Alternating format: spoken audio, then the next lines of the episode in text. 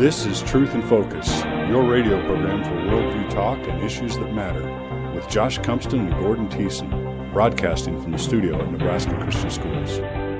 Welcome to Truth in Focus. This is Gordon Thiessen, along with my co host, Josh Cumpston. Today we'll be playing a portion of a message from Chad Hagood. He's a senior pastor at Grace Fellowship Church in Hastings, Nebraska. Recently, he spoke to our seniors as we had a senior retreat from the Nebraska Christian Schools. Josh, do you want to just take a minute before we hear the message and talk a little bit about the school year coming up as we're we're taping this? The school year has just just started at Nebraska Christian Schools, and it might be good just to touch base on some of the activities, some of the things that are happening at Nebraska Christian Schools, which is in just near Central City, Nebraska. Yeah, Gordon, our school year has started. The kids are back. It's good to have everybody here. The other night we had a soap scrimmage with our football team and our cross country team ran, and we had a carnival for our elementary students and it was just great to be back fellowshipping with our families and the communities that we have here at Nebraska Christian. We had our seniors out, as you've mentioned. We were out at Covenant Cedar. That was a great way to start the year, get them to think about what they are as far as, as leaders and servants here on campus at Nebraska Christian for our younger students and for their friends who maybe don't attend Nebraska Christian, how they can really be role models and examples to others, and how they can use their relationships intentionally to further the kingdom. You know, the other thing coming up, is we will have a spiritual emphasis day, and that is for our seventh graders all the way to 12th grade. We will meet in the morning, we'll hear three sermons, and then in the afternoon, we will do some school team building activities. And so we do have new students here and we will try to pull them in with our other students, and they will get a chance to work and to laugh and to learn and just get a chance to know each other. And that really helps to set up our year and build upon our relationships and community. Well, with that, we're going to go to the message by Chad Hagood. If I'm honest with you all, when I look back at my high school years, I, I, I just see a lot of wasted time. I see things I got caught up in, things I was passionate about, the things I got upset about, the things I was motivated by. And, and I just see a lot of wasted time in my, in my high school years. And I would say regret, but I don't think that's a good word to, to use. There are just things that I, I would definitely have done differently if I could live, live that period of life over again. And so I want to encourage you to not waste this year. Don't waste this year in a way that you'll look back 12 years post high school, like I'm, I am now, I've been in high school now for 12 years, that you'll look back and say, man, why did, why did I worry about such, such seemingly trivial things? Why did I worry about this and that? And why did I get upset about some of those things? And, and the only way to guard our hearts against that is to center them on what matters, is to center your heart on what is important, what, what cannot be wasted and that's to center your heart on Christ and on Jesus. And so that's what I'm trying to call us all to do today. That's, that's my aim for these, the three times that I get to speak to you and preach to you is going to, we're going to look at God's Word and we're going to talk about centering our hearts on Jesus. And we're going to do that, and I'll go ahead and give you the, the three things we're going to be talking about today. One, we have to do that first by, by comprehending the gospel. We've got to comprehend the gospel. And that's going to be the, the entire thing of, of this first thing we're going to talk about this morning is going to be comprehending the gospel. Because the way that we are going to grow in our affection for Christ, the way that we're going to set Christ before us, is to do that through the gospel. And so we, we, need, to, we need to know in our minds and, and comprehend with our minds and with our affections the truth of the gospel. So this first section is all going to be on the gospel. So if you've got your Bible, if you would take it and, and open it, turn with me to the book of Ephesians. And we're going to be looking at just a couple of sentences from the book of Ephesians. And we're going to be looking at chapter 2. And what we're going to devote our attention to is Ephesians chapter 2, verses 8 through 10. But we we are going to begin actually by reading all of verses 1 through 10. And then we'll we'll look into this. So let's read Ephesians chapter 2, verses 1 through 10. It says, And you were dead in the trespasses and sins in which you once walked, following the course of this world, following the prince of the power of the air the spirit that is now at work in the sons of disobedience, among whom we all once lived in the passions of our flesh, carrying out the desires of the body and the mind, and were by nature children of wrath, like the rest of mankind. But God, being rich in mercy, because of the great love with which He loved us, even when we were dead in our trespasses, made us alive together with Christ. By grace you have been saved, and raised us up with him, and seated us with him in the heavenly places in Christ Jesus, so that in the coming ages he might show the immeasurable riches of his grace and kindness toward us in Christ Jesus. For by grace you have been saved through faith. And this is not your own doing, it is the gift of God, not a result of works, so that no one may boast. For we are his workmanship, created in Christ Jesus for good works, which God prepared beforehand that we should walk in them. Well, these 10 verses are really 10 of my favorite verses in all of the Bible because I think that they very succinctly and pointedly and clearly talk to us about salvation, particularly about the gospel.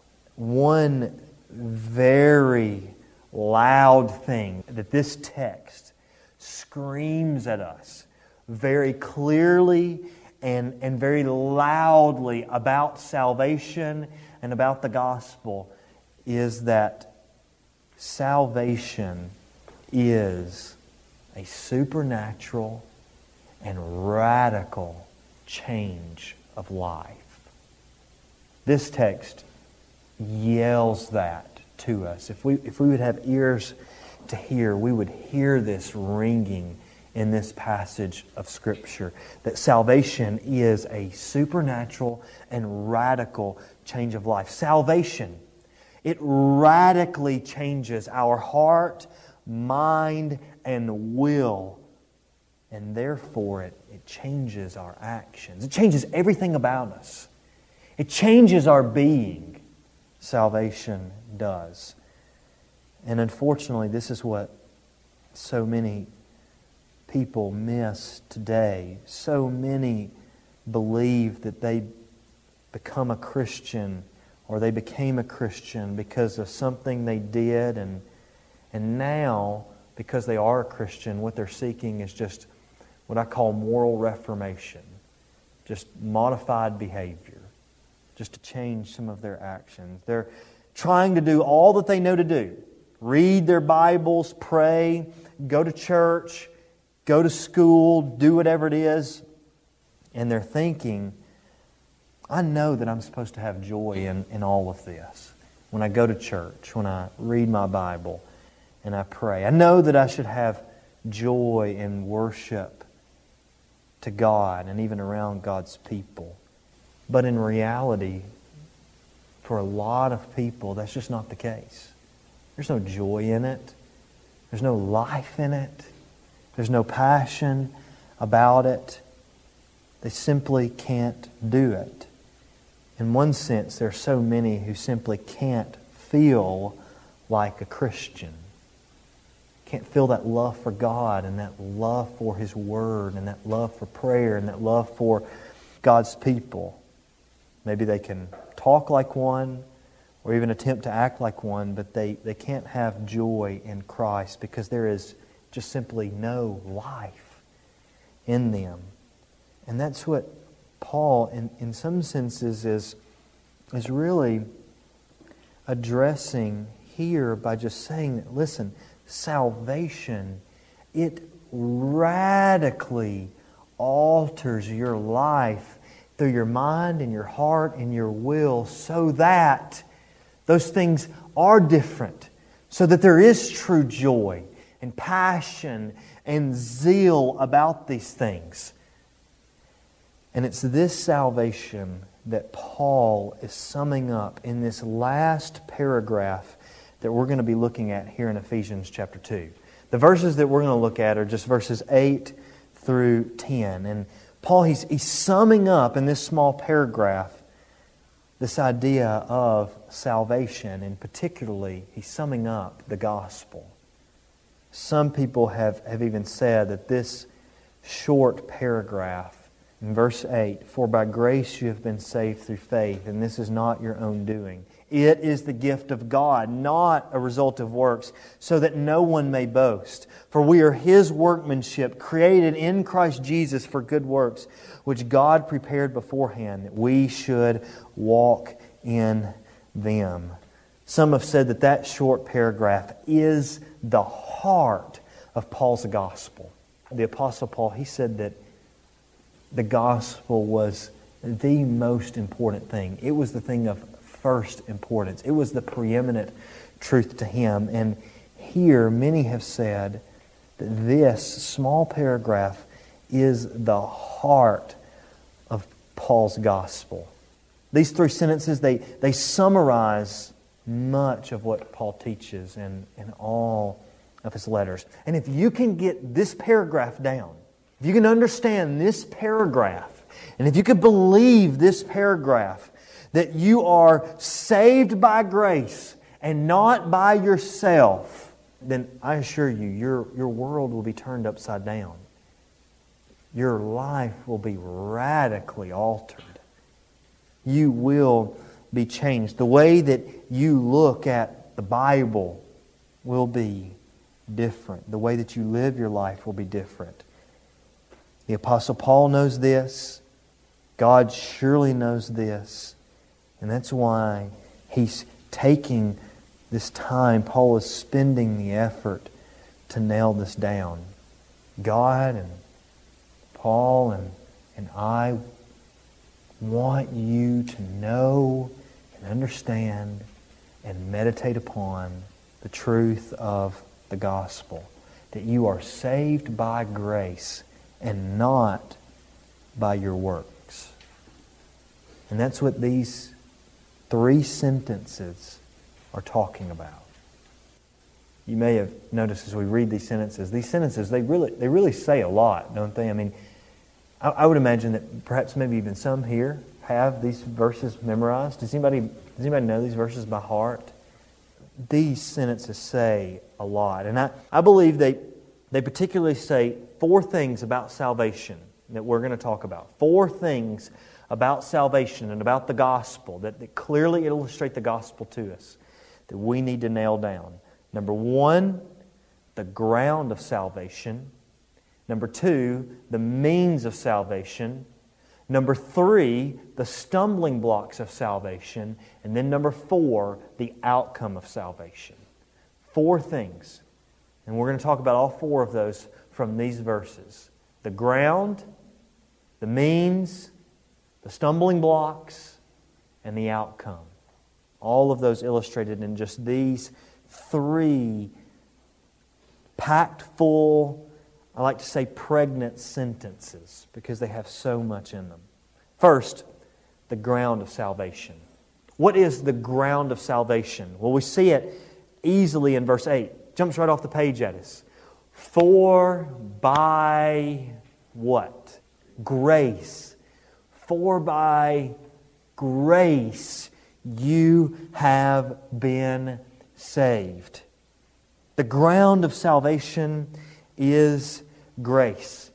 We, we need to know that, that salvation, it is, it is rooted in something. It's grounded in something. It has a foundation. And that something is the grace of God. For by grace you have been saved. Grace is obviously extremely important, and if it's the foundation of our salvation, if it's the root, if it's the ground of our salvation. But what, is, what does grace mean? We like to think about grace, we, we talk about grace, we name our kids grace. I mean, it's a popular word, but what does it really mean? Particularly, what does it mean in the Bible? What does it mean biblically? Well, grace is simply defined as this. Very important for you to understand. Write this down. Grace is God's unmerited favor toward those who deserve wrath. Grace is God's unmerited favor toward those who deserve wrath. You see, as these verses that we read before, verses 1 through 10, they tell us that before grace, we were dead in our trespasses and sins. Apart from grace, you are dead in your trespasses and sins. Without grace, we are following the course of this world. Means we're just we're swimming in the stream of worldliness and secularism. We're, we're swimming in the stream. We're, we're, we're floating along the stream of godlessness and, and carnality and sin, following the course of this world. Without grace, we are children of wrath. It means we're the object of God's divine displeasure. We're not the objects of His love, we're the objects of His, His anger against sin. Without grace, we're, we're not in Christ, we're in sin. Without grace, we are helpless and we're hopeless and we are unable to come to God. We're unable to love God. We're unable to have joy in God. We're unable to obey God as He desires us to do. Without grace, we're helpless and hopeless. But God, as verse 4 says, while we were hopeless and helpless, God acts for us. God gave us His Word to inform us he sent His Holy Spirit to apply that word to our hearts, to convict us and draw us to Himself. God gives us faith to believe and gives us the repentance to turn. By grace, God gives us what we could never achieve ourselves, which is peace with Him and righteousness before Him. And God gives us all of that. And He does it by grace. God freely gives us that salvation. He did it, He does it, not because we do our part and then He does His. That wouldn't be grace. That would mean we earned it. It's not, it's not grace at all. He didn't do it he doesn't do it because we come halfway and then He comes the other half. He certainly doesn't do it because we deserve it. He does it because He is gracious. He does it as, as an extension of His character in order to, to show the world how good and gracious and kind and loving He is. Which is precisely why we read here that, and this is not your own doing, it is the gift of God. If you somehow earn salvation, then this verse is no longer true. It's not your own doing, it is the gift of God. If you earn salvation, then that verse is not true. Paul lied if you earn your salvation. If you did your part for God to save you, then that verse is not true. Paul lied. If you played your part and God responded, salvation is not a gift. God merely did what He was supposed to do. He didn't give you a gift, but we know this verse is true. We know Paul didn't lie.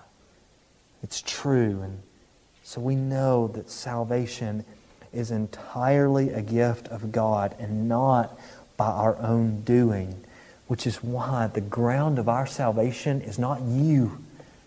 The ground of your salvation is God's wonderful and pervasive grace that He gives to those who believe in Him and trust in Him and look to Him, those whom He loves and has called according to His name.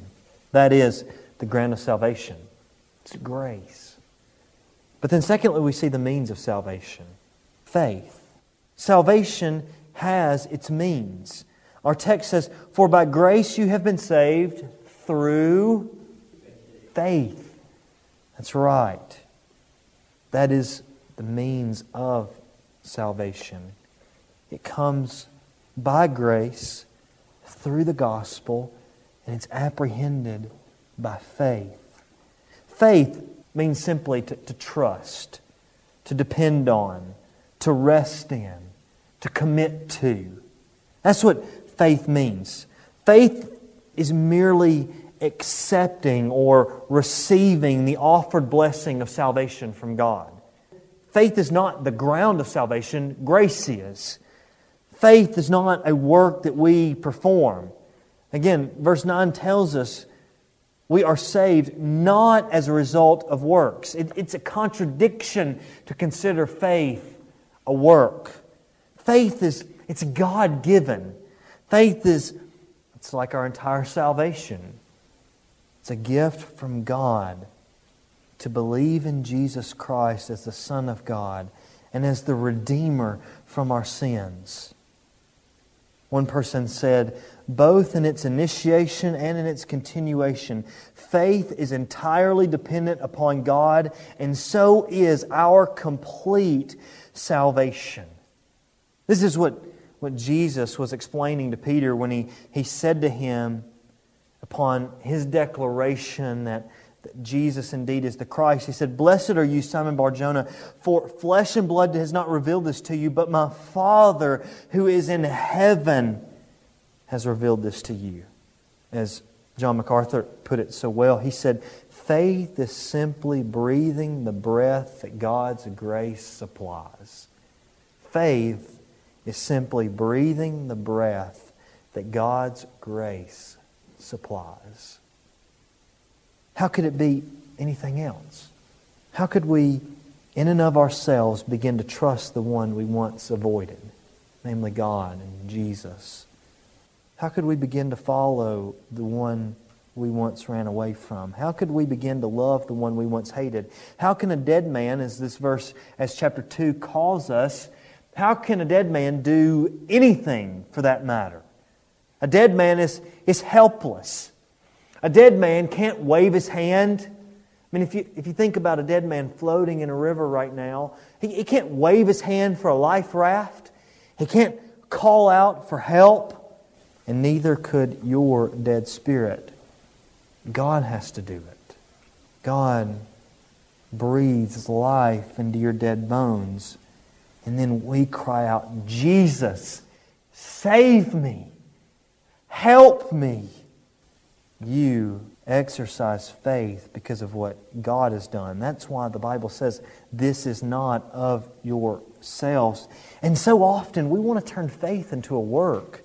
Our natural mind likes to twist the grace of God to make it something that we ascend to, that we realize by ourselves. We want to, to take faith and make it an achievement. And when we do that, we don't, we don't enable grace, we, we prohibit it. But yet, faith is a necessary means of salvation. We see the grace that, that God has lavished upon humanity, and we see the grace that He has done by sending His Son to die on the cross on behalf of sin and to suffer for sins. And we, we believe in that, and we trust in that, and we believe that Jesus died for us. And that salvation is appropriated to us. And faith then becomes the means by which we apprehend that grace. And so, grace is certainly the grounds, but yet faith is the means through which that grace is applied. And yet, we can't take that faith and make it an achievement that we do, that we have accomplished that we've done anything, that we created ourselves.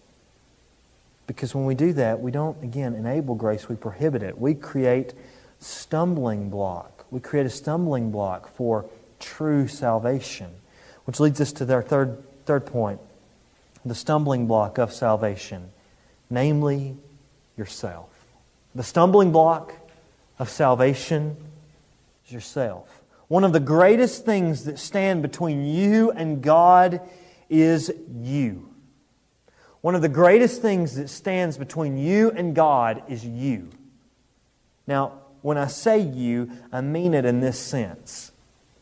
And, and this is important. I don't, I don't mean you in some, in some self help fashion that, you know, if you would just quit doing bad things to yourself, then you could realize all the great potential that God has for you. I don't, I don't mean it that way. I mean it in, in this sense. When I say you, I mean that you believe that you can work your way to God. You believe that you can be good enough. You believe that if you'll just change a few things about your life, then you're saved. And that is absolutely false. It's not good enough to say that, that, you know, I know that I've been doing some of these bad things and I don't, I just don't want to do them anymore. I know that God doesn't really like it when I do that, so I'm just going to quit doing these bad things to show that I'm a Christian and that I'm a good person. And, and so, see, I'm saved because look at, look at these great things that I do. It's not, hey, I, I go to church and I do this kind of stuff. I read my Bible, so see, I'm a Christian. I've got to be a Christian. Why? Because of all of these things that I do. Surely God loves me. Surely God cares about me because I'm, I'm doing all of these things. That is absolutely false. When we think that way, you become the greatest hindrance to your salvation. And that kind of thinking has to be changed, it has to be repented of. Salvation is by grace. The very definition of grace nullifies the thought of works. Romans 11:6 says, "But if it is by grace, it is no longer on the basis of works. Otherwise, a grace would not be grace." What does he mean? He means that the very definition of grace negates works. You've been listening to a message by Chad Hagood. He's a senior pastor at Grace Life Fellowship Church. I also want to mention today that there's an opportunity for pastors, elders, church leaders to attend a statewide conference on leadership. It's called the Bold Conference. And you can find out information on the internet at www.boldchurchconference.org. It's being hosted by Highland Park Church in Columbus. The featured speaker is Dr. Albert Mohler of Southern Seminary. Justin Erickson is a senior pastor at Highland Park Church and he's been a guest speaker at Nebraska Christian Schools. And we're encouraging everyone to go to the website and encourage their leadership to consider the conference. It's at the end of September, starting the last day in September and going Monday and Tuesday at Highland Park. And again, all the details are at boldchurchconference.org. Well, this wraps up the program today. You've been listening to Truth and Focus. For my co host, Josh Cumpston, this is Gordon Thiessen. Thanks for joining us as we encourage, engage, and equip Christians in today's culture war while bringing the truth in focus.